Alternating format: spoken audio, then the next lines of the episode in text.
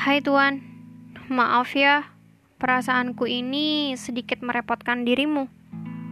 Maaf jika perasaan ini membuat dirimu risih. Maaf juga, ungkapan ini membuat dirimu bingung harus apa.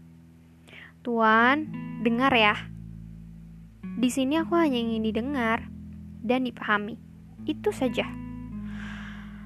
Aku mengerti Tak semua rasa terbalaskan, dan tak semua pertemuan bisa bersama. Cinta tak harus memiliki, kata orang begitu kan? Tuan, aku senang. Semesta mempertemukan kita dalam kota yang sama.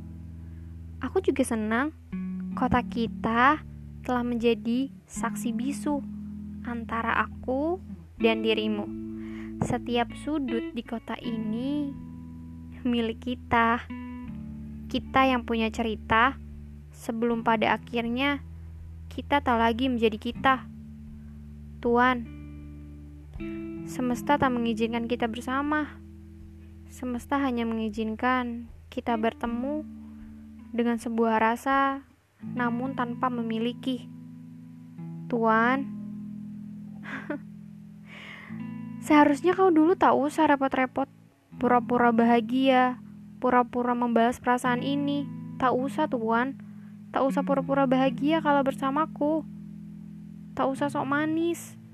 Tak usah buat diriku semakin mencinta, semakin sayang, semakin merindu, semakin-semakin.